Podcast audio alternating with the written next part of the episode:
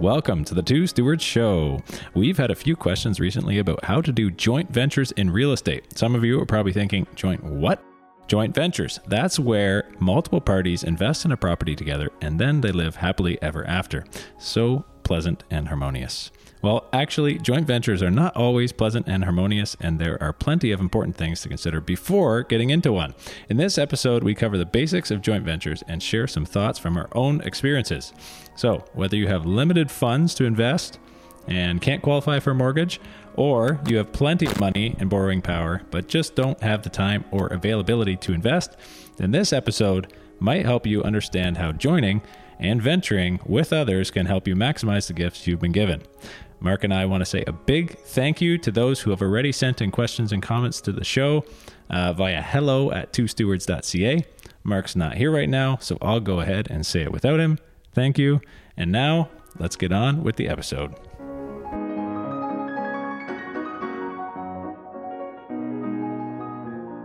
Hello and welcome to another episode of the Two Stewards Show. My name's Mark. I'm here with. Uh, Brent. All right, that's our first live. skill testing question out of the way, Mark is our newfound VP of humor. and joke development. Yes. Don't forget that part. Okay. We're thinking of uh, some good titles for our uh, our foundation. For our here. roles. Yeah.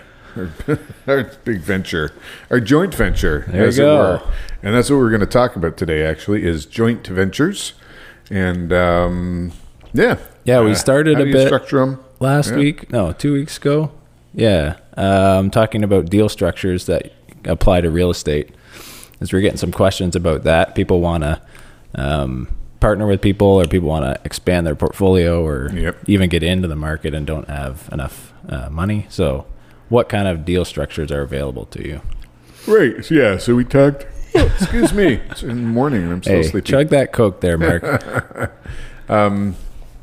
we talked a little bit about private equity and sort of the GPLP model, which uh, you know, if you're just kind of getting into real estate, you that's not you're really going to apply.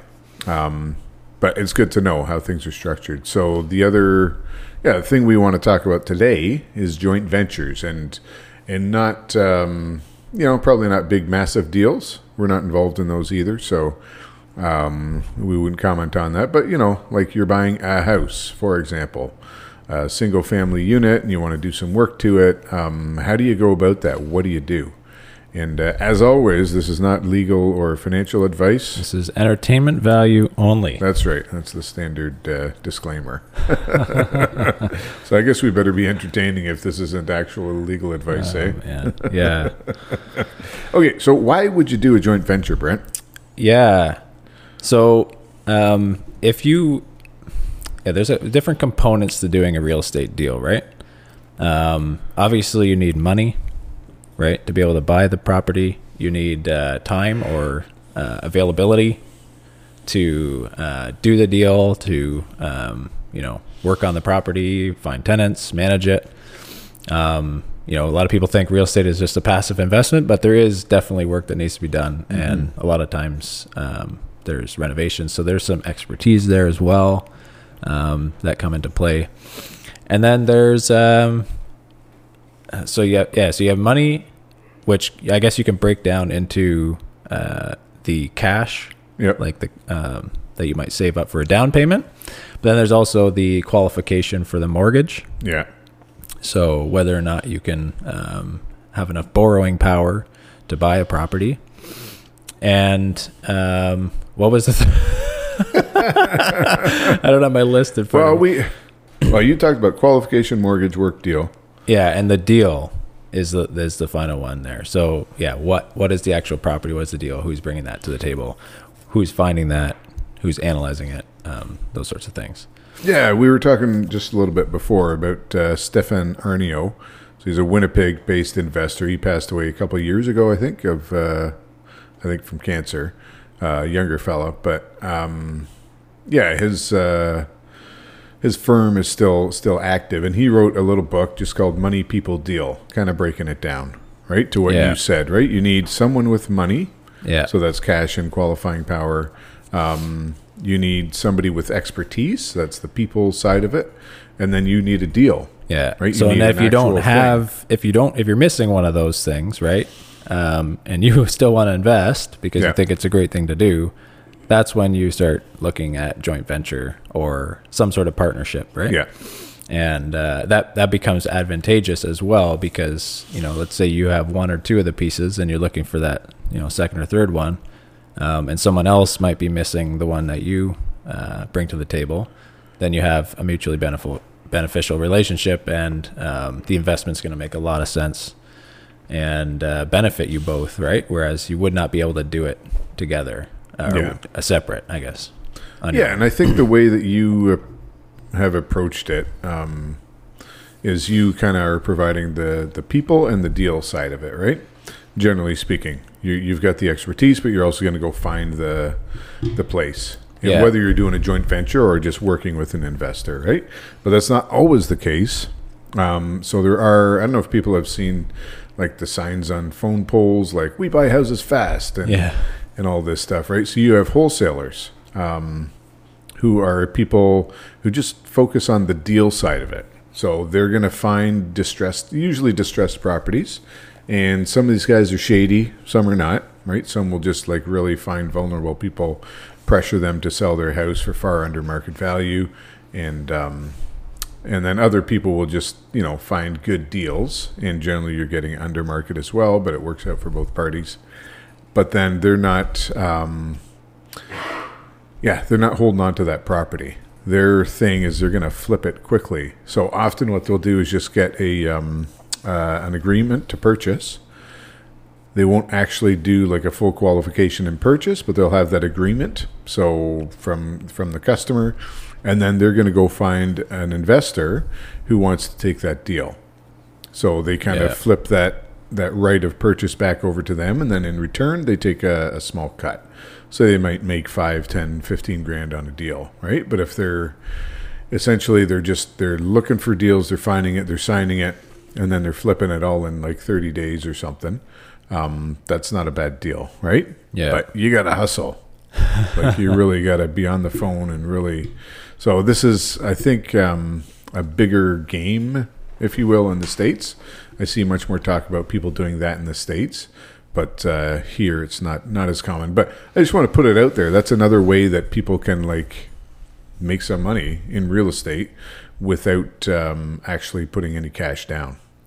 Yeah. So joint ventures becomes uh, a way for people to uh, get into a deal or an opportunity without having all of the pieces necessary to do it on your own, right? Yeah.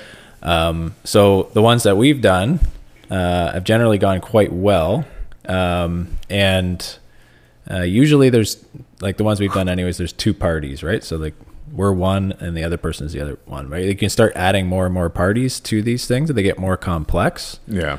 Um, right? So if you have two people, like maybe one's really good at construction and the other one has a bunch of money, and then you know, the, then there's a third person who he finds deals or something like that, right? And Yeah.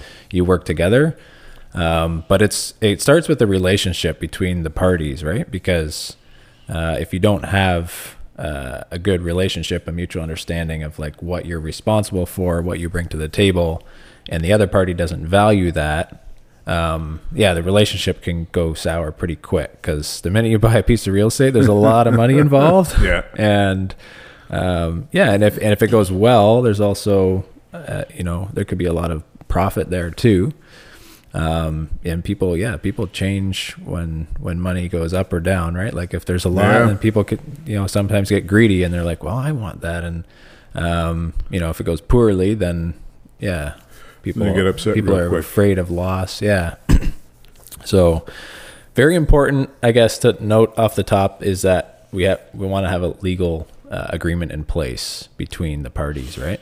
Yeah, even if you're just a couple of buddies buying a place. Yeah. Like, yeah, people get away without it, but we've also heard of lots of times where things didn't go well. And then, yeah, what do you do? So it's not just about protecting yourself, but it's about having a previously set out framework for figuring out what to do. Right? If you sit down before and you talk about it and say, like, what do we do in this scenario, this scenario, this scenario? Yeah. Then there's no fighting. Yeah. Because you've agreed on and it. you have it on paper. It's on paper, Yeah. um, and that should take a lot of the stress out. So even while the deal is happening, if something is is is going sideways or whatever, you know what the options are. We're going to do this, this, or this based on the agreement that we already had. Yeah. And I mean, you can disregard the agreement and and, and be angry, whatever. but I mean, then legally, you've got to. Uh, that's what you have to do is follow the agreement that you set out. But it just, I think it gives, it's a good foundation, and it sets a lot more. Um, yeah, just gives you more confidence during the deal. I think, right? Everybody knows what their obligations are and what their rights are, and uh, no gray areas.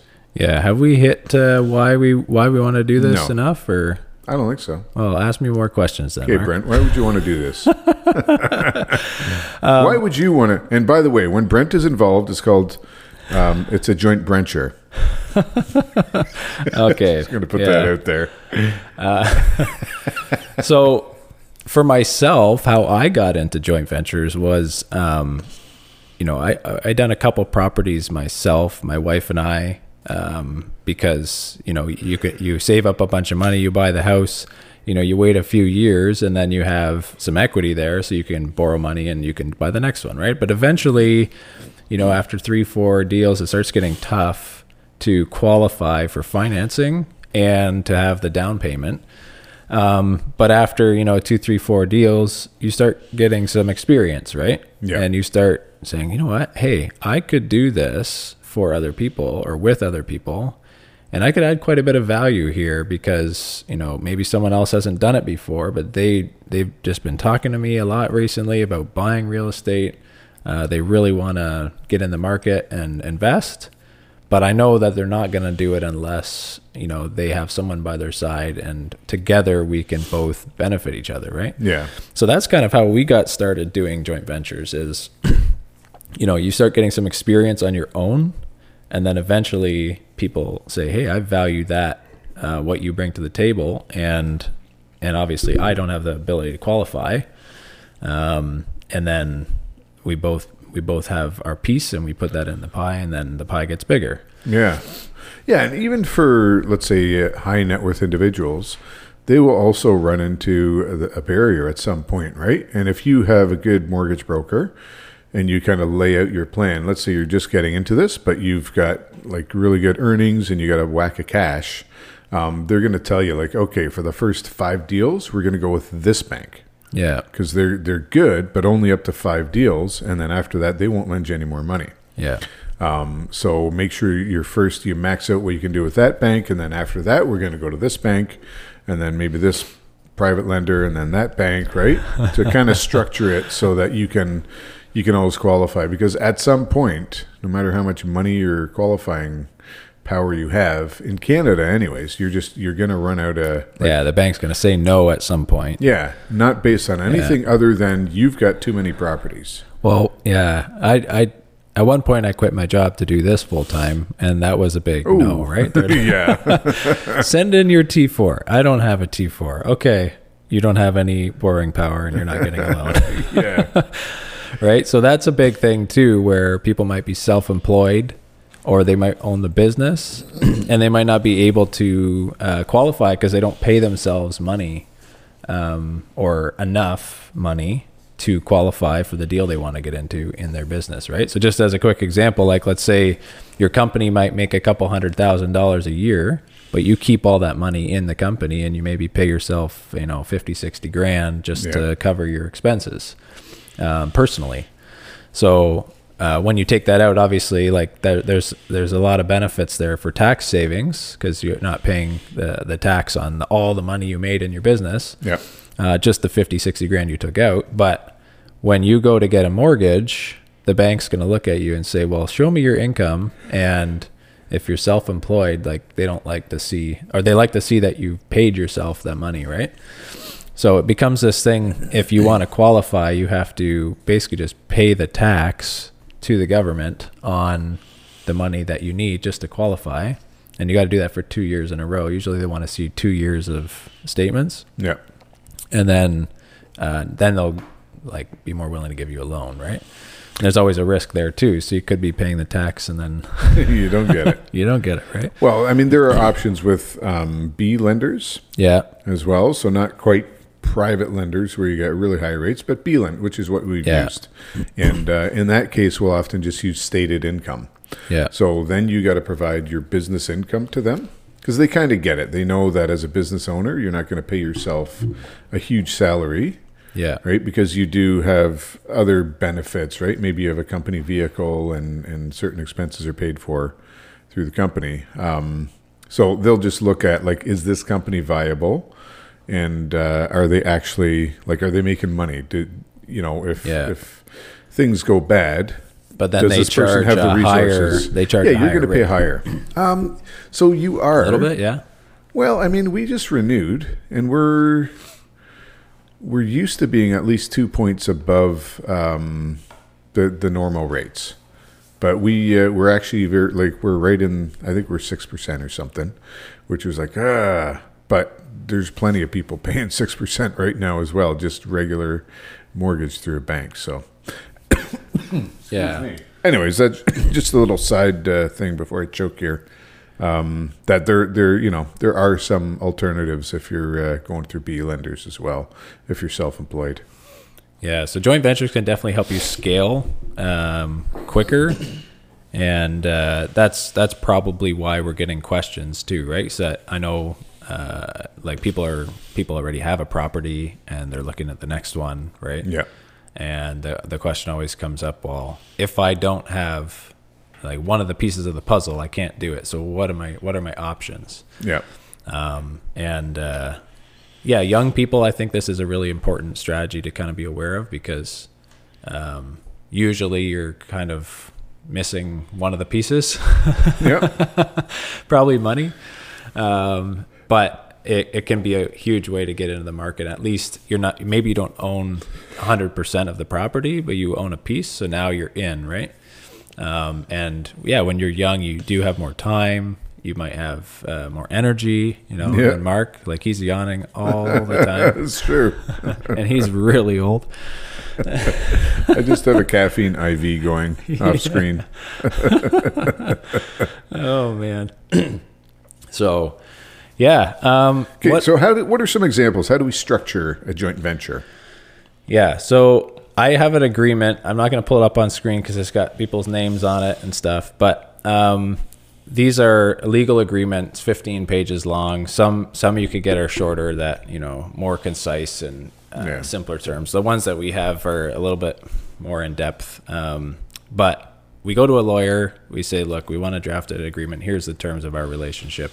You know, I'm doing this. Uh, you're doing that, and you want to set um, you set who's bringing what to the table and what percentage they're getting out of the deal. Yeah, Um, and then, yeah, the, the lawyer will take care of um, breaking that down into legalese that you never read or that you should fully understand. But, um, but one big thing so, one big thing is title to the property, right? yeah, So uh, when you buy a house, somebody has to go on title, um, and if you if you put both parties on title, that's one way to do a joint venture where um, you know you, you both go on title of the property, you're registered. All right, so if someone did a title search, they would see both your names uh, and know you co-own this thing, um, and that's legal and that's fine. Um, and then uh, the mortgage would basically be in both your names, right? Um, because yeah, they're going to look at both of your finances. So that's one way to say, okay, if I can't qualify, but I'm still willing to go on title, I can get someone else who also can't qualify on their own.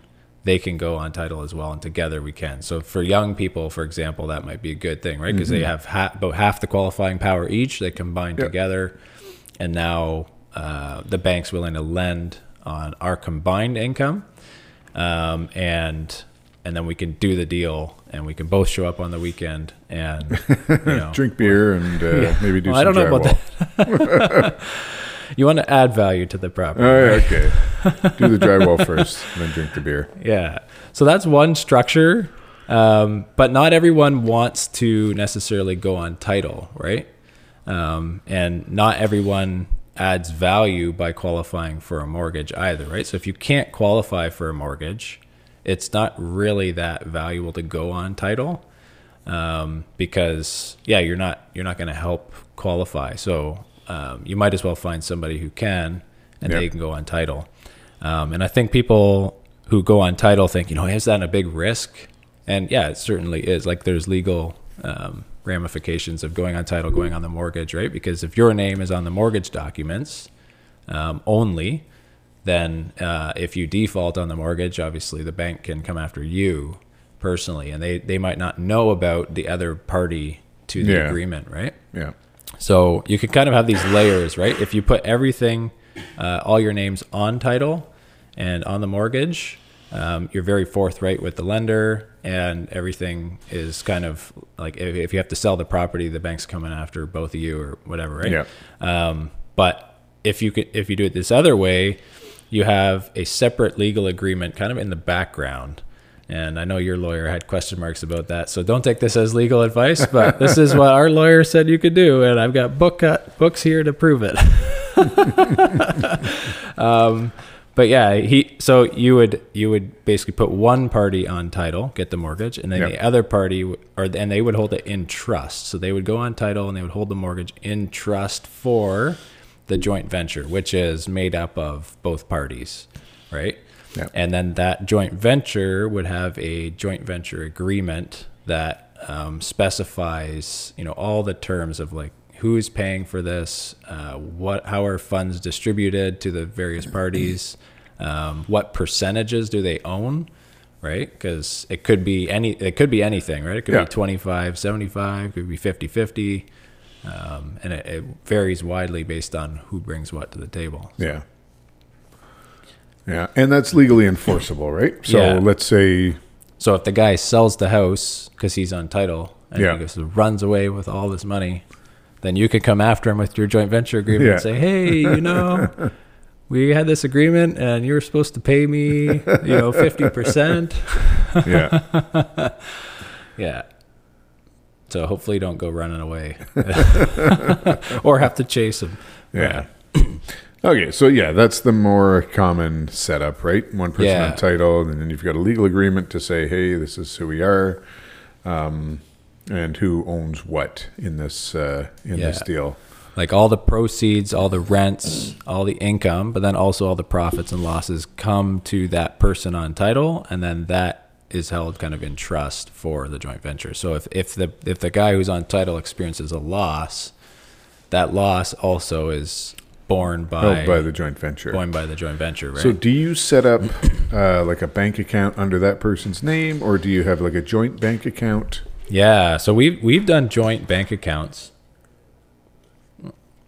Sorry, um, yeah, we've done joint bank accounts uh, for each joint venture, and found that to be quite a simple way um, because both parties can access it. So they can, Yeah. um, you know, hey, you got to send a couple grand and put it in, right? Or let's take our cash flow distributions out. You can kind of just access it together, and that works well if you both trust each other, which is what you should do if you're if you're getting into a joint venture together, right?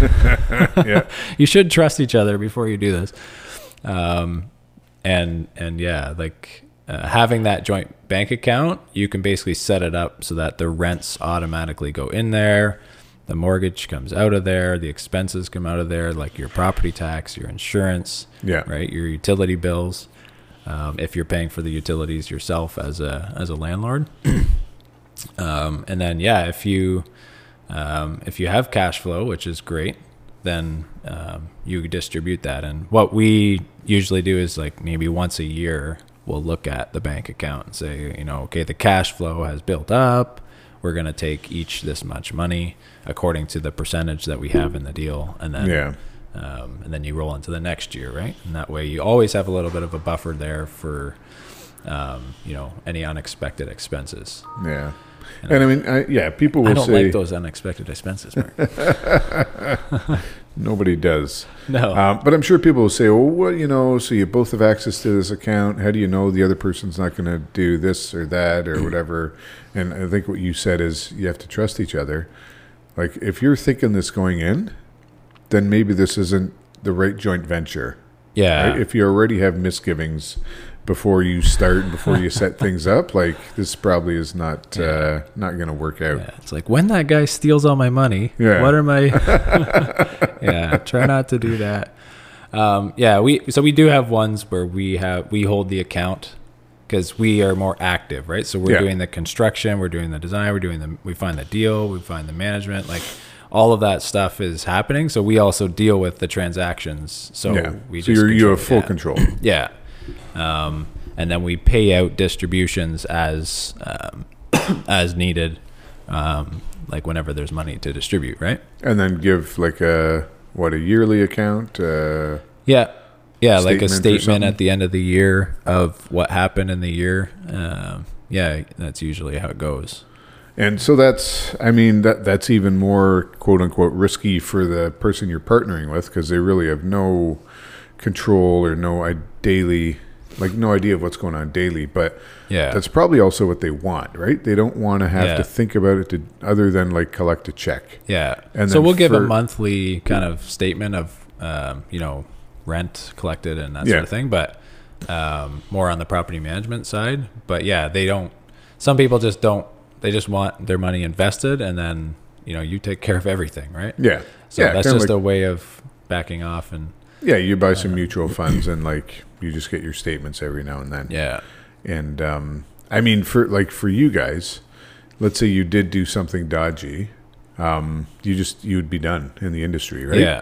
Word yeah. would get out pretty quick, and uh, you would not do another deal. Yeah, word would probably get out on the podcast. Pretty, yeah, I know I would. I'd be like Brent stealing money. yeah, Don't do any joint ventures. yeah. So we used to do a lot more of them, but we've we've kind of toned down and done more fee for service work now in our company, right? So um, we're doing a lot of the same stuff, but it's uh, it's not like a joint venture where we're going in on this thing 50-50 and we both have ownership, right? Yeah, It's just you own it 100% and we do the work. Um, so there's advantages to both kind of models, right? yeah. Depending on what the investor's comfortable with as well, right? So, So, what are some typical structures that you've uh, that you would do or that you would recommend in a joint venture, like where one person is just bringing money and Yeah. the other person is bringing the expertise and the deal? yeah, so the most common is probably having one person who's active, who's taking control of um, the property itself, finding it and renovating it and renting it out and managing it. He might live close by, um, or she, right? Um, and might have some skills or some intel on the area and the tenants. Um, and they're prepared to put the time in. Yep. So maybe they have a part time job or like, you know, they're retired and can handle phone calls at 4 a.m. Um, and then uh, maybe they have a plunger too, just in case. yeah, it's important. right? Yeah. Well, tools and, uh, you know, those sorts of things are valuable, right? Not everybody's a handy handyman, right? So to have access to tools and stuff so you can do quick repairs, it saves a lot of money. So if someone brings that to the table, that's probably uh, one kind of party, and then the other party that's uh, in like in this kind of common deal structure would be somebody who can qualify for the loan and has the money. So yeah, it might be somebody who's more advanced, who has more financial clout and just less time, um, partnering with somebody who has more time, but you know just doesn't have the finances to make it Yeah. work. That's probably the most common uh, Okay. structure. What's the ownership structure like then? So in something like that, depending on um, the experience of the person doing it and you know the size of the deal um, and whether or not the person who's doing the um, like the active side of it, doing all the construction, is putting any money in, um, it'd probably be around 50-50. Um, that's anyways the ones we've done. A lot Yeah. of them are just 50-50, right? Like we do this, you do that, and um, it works. And uh, yeah, if if uh, if you're not as experienced, you might take a lower uh, equity Right. stake in the property or in the deal, um, and you might give more to the investor because it's a riskier thing for them. Because it's like, hey, you haven't done this before, so Yeah. well, I'm going to get 75 or 80 percent of the profits. So, um, you know, you take your smaller share, and once you know what you're doing, then maybe we'll do another one, and it'll be bigger. Yeah. So even on, on like a 50-50 deal, um, does the uh, does the does it work out financially for the person putting the money in? Yeah. So on the ones that we've done, so there's there's multiple ways to structure. Um, once you have uh, like your kind of how much or who's contributing what, right? You have a percentage, let's say 50 50.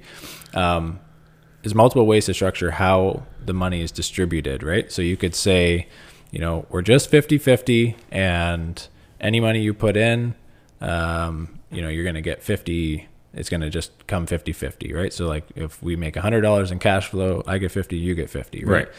But for the investor who puts all the money in, they're putting all the money in and they only get half the cash flow or half of the distributions, right? So that's Yeah. not as attractive. And so a lot of the ones we've done, we've actually structured it similar to the GPLP structure that we talked about in the past episode, um, where the investor is entitled to like a preferred return on their money, right?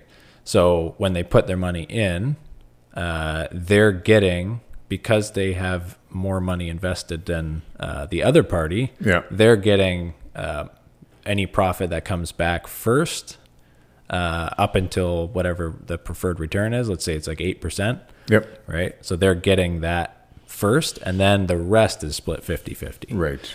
So if that makes sense, um, yeah, because this is where it can kind of get a bit confusing for people, um, is when the money comes out, and then there's always two kind of buckets, right? There's the regular operational cash flow um, that can get distributed, right? Every month you're going to make some cash flow, hopefully, Yeah.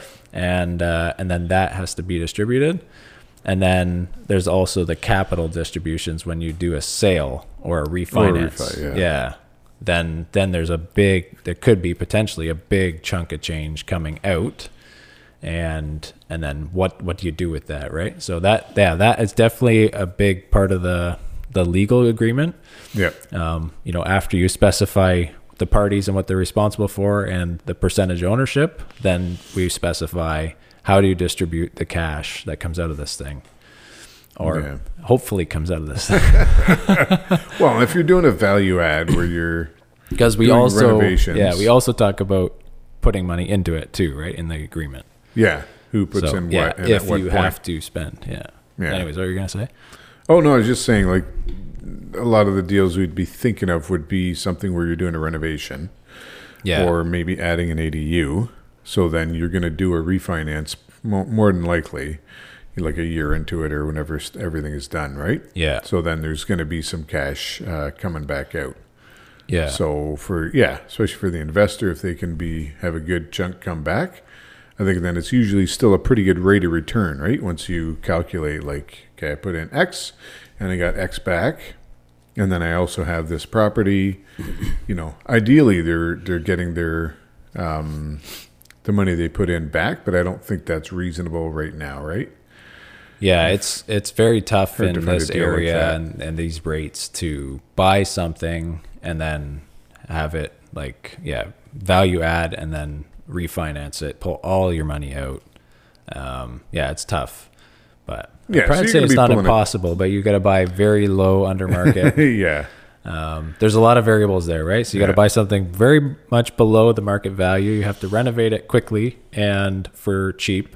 And the renovations that you do have to be adding a lot of value so that the property goes up in value. And then Yeah. the appraisal has to come in high, which means like right now appraisals aren't coming in high because the market's kind of you know, and then banks are saying, "Hey, appraise this a little bit lower because we're a little bit risk averse." Right? So all those things have to happen and then you also have to qualify for that higher appraisal and then um, so you probably need the rents to go up too. So all those things have to happen in order for you to get all your money out. yeah. So But I mean, if you don't get all your money out, that's still it's not like- the end of the world, no. Well, no, because that, that's like the optimal best scenario, right? Yeah. But that's, um, yeah, that's a bit of a unicorn, I Yeah. think. You call put a hundred an grand in, you get a hundred grand deal out. or something. Yeah, because you've, yeah, you, your rate of return, your cash on cash Yeah. is a hundred percent or more, right? Yeah. Which is, uh, that'd be nice, but probably not going to happen in Canada, anyways. Yeah. Call Mark if you're looking for an infinity property. Um, okay, all right. So yeah, that's sort of how we structure the deals. What kind of deals would you be looking for? I mean, we're you know we're sitting here in the GTA. Um, what kind of things are you looking for in in terms of joint ventures. Yeah. So I think joint ventures can apply to they can obviously apply to a wide range of things, but let's just say so a young person who's looking to buy a house, uh, it might be quite applicable to that situation where they they might not have the full down payment or they might not be able to qualify. Qualification is probably the bigger one, but they're ready to work on the property and they want to do something to it, right? um, and they might not have all the expertise and they might never have managed tenants before but they're ready to start trying right so that might be a good opportunity to you know go to a family member and um, and the minute you kind of go to a family member you have to think like less about you know this is my property my deal it's almost becomes like a family deal right Yeah. like you're building family wealth rather than so, and that that's kind of when you bring on a joint venture partnership right away. It's it's a mutual relationship, and you're going to build wealth together. We're not. It's not. I'm building my wealth. You're building your wealth. It's like no, we're together. So you have to kind of think about it like that. Um, so yeah, when you start bringing on like parents or uncles or friends or whatever, um, then I forget what your question was, but then you can all of a sudden, um, you know, get into a deal right away, quicker, and uh, start start renovating, right? And I've seen people recently do that, and like it's done it's done really well because they're getting into the market with a single family home. Yeah, you're asking what kind of deals you're getting into, right? So um, it could be anything, right? It could be just somebody looking to buy their own house, right? So it doesn't necessarily have to apply specifically to an investment. Um, it could just be a way to get into a property. You know, husband and wife they want to live in with their family. Then this is a way to do that. Um, Yeah. They just buy a house somewhere, and uh, Yeah, and so they're going to get some quote unquote help from a family member, but really it's not help; it's an investment because now that family member owns a piece of that house. Yeah. and then you have to. That's got to be spelled out in your agreement. yeah, But if you're going to do a refi, great. Um, or if at some point you sell it, then uh, they get that piece back. So it's more of a longer term investment, right? Yeah. Which so that works well for parents and children too, who are like, hey, I'm going to, you know, help my kid buy a house, that sort of thing. But Yeah. yeah, if you have a lot of kids, it's like, ah, I got to run out eventually. um, but yeah, and then other opportunities or deals that work uh, on a bit of a bigger scale. Um, like we've talked about this before, where um, it, like it used to be super easy to just buy a house and then uh, rent it out, right, and make cash flow and make it pay for itself. Maybe Yeah. you can do that in some pockets in the states too. You're talking about, um, but here and now, if you want to own real estate in Ontario, and there's a strong case for owning it, right, because of all the the trends that we've been talking about, um, you have to do more work to it, and Yeah. that's that's where all of a sudden people people it, it might be unattainable for people right? They're like you know i can't do this anymore so i'm just going to not do it. Right. and that's where a joint venture might come in because say well uh, if i bought that property and i wanted to make it work as an investment i would have to you know renovate the house add a basement add a detached dwelling or i'd have to make it turn into a fourplex or i'd have to sever off the back and put two lots and do all this other stuff right?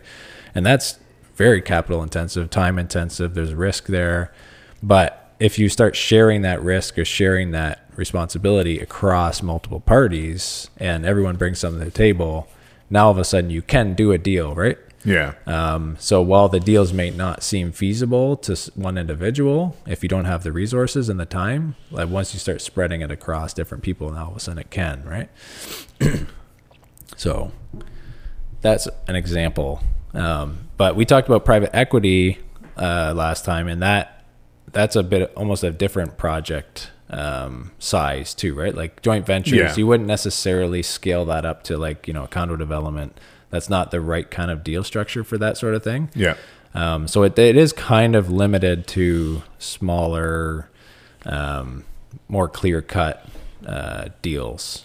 Yeah. I so generally, you're looking at single family homes. That yeah, it works really well because you're not. It's not an expensive legal agreement to get into either, right? Because if you set up a corporation and you have to do all these things and you have to do annual tax filing and all that stuff, Yeah.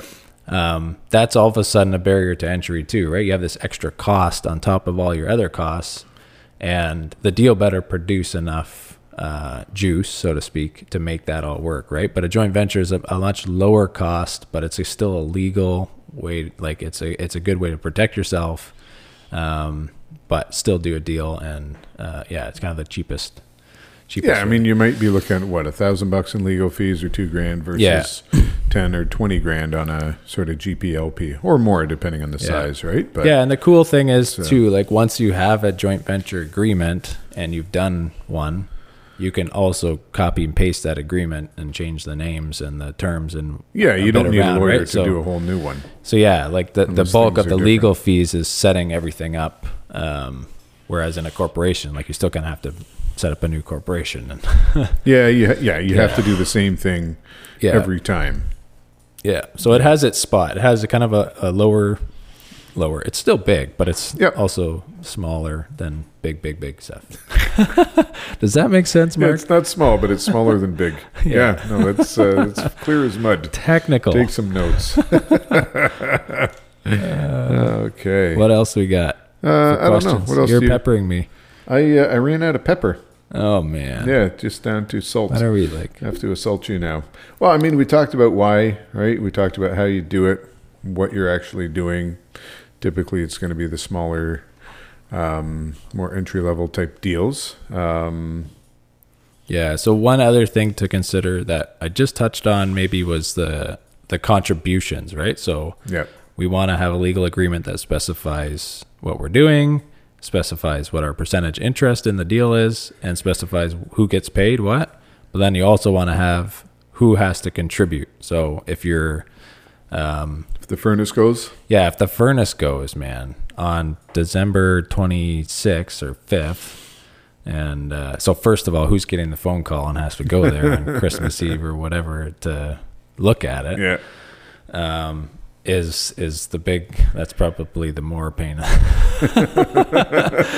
But the other, yeah, the other thing is okay. Once we get the bill and it's you know six thousand dollars to fix whatever it is that broke, uh, who's going to pay for that?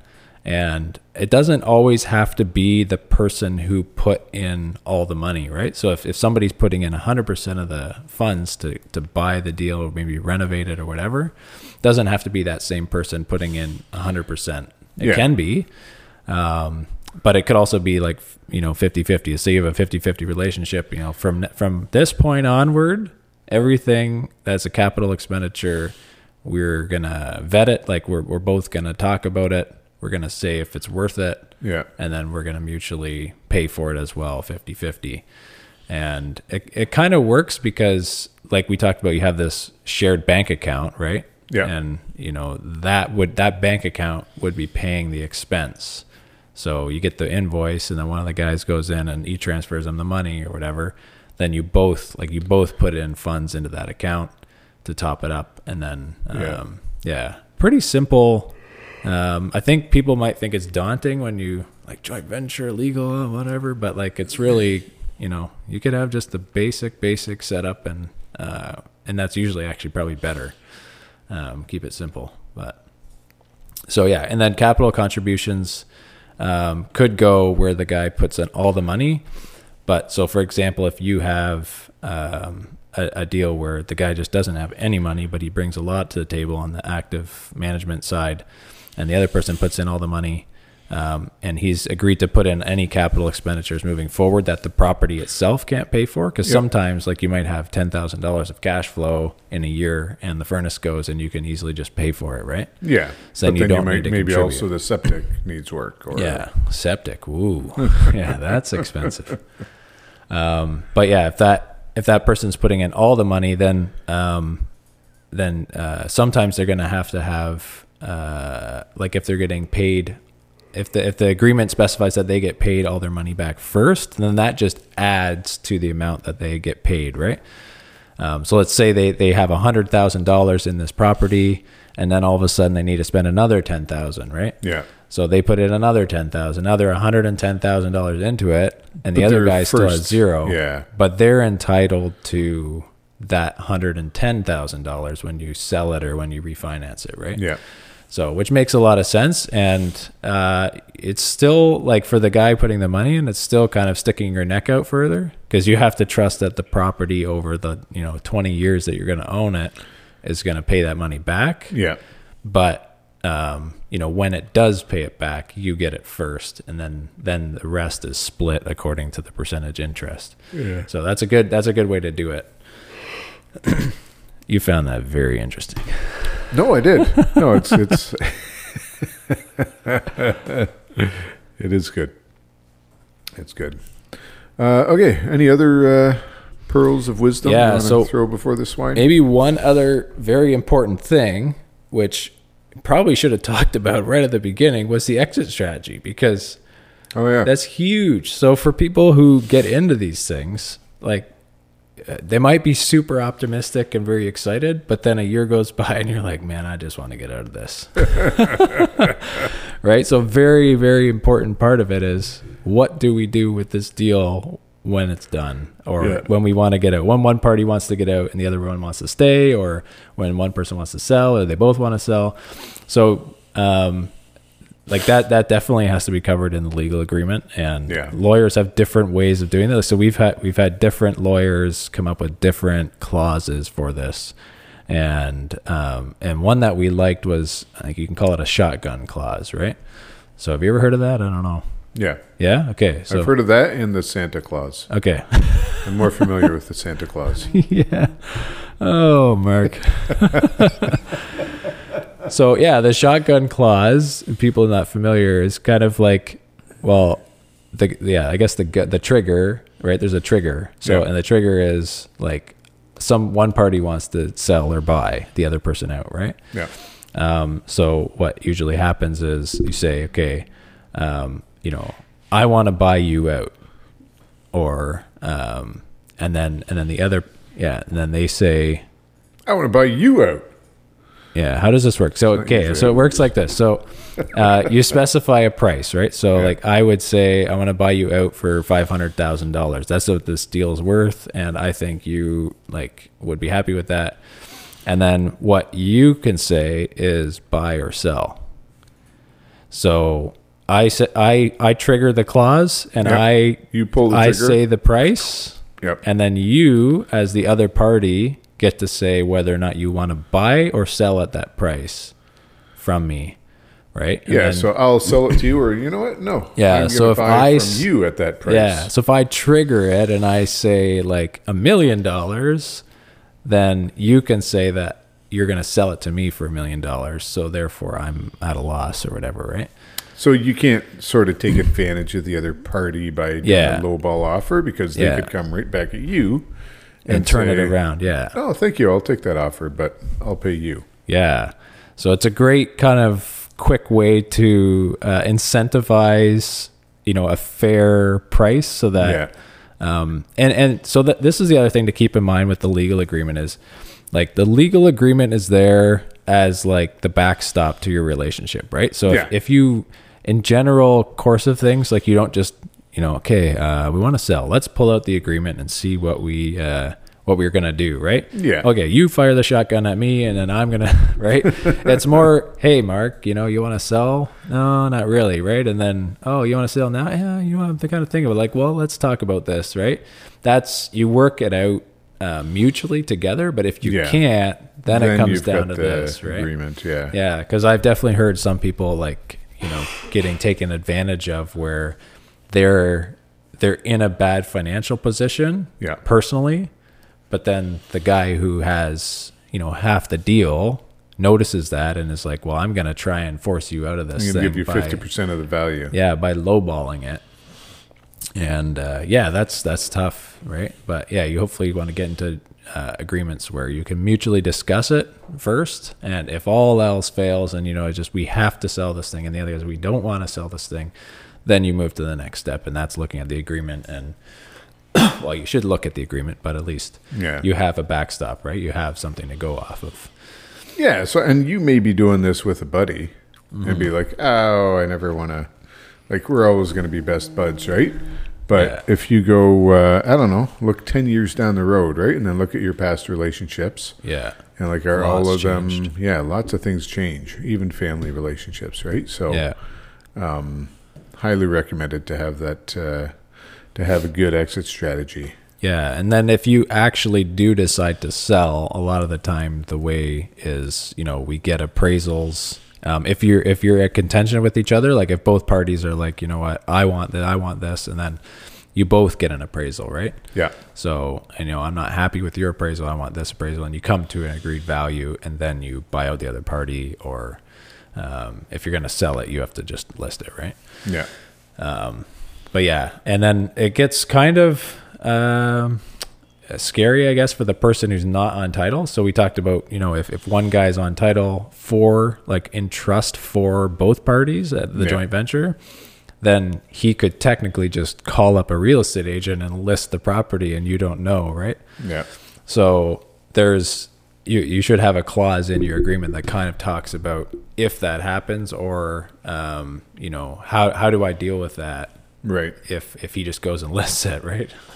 And then uh, do you have any ram- like is there any ramifications for you um, if he just sells it and he sells it for a hundred grand less than what the market value was because he just needs the cash really quick and he's out of here. Um, yeah, so that yeah that's kind of covered in the agreement as well. Yeah, yeah. You figure out what the worst case, plan for the worst, right? Yeah, But hope for the best. yeah.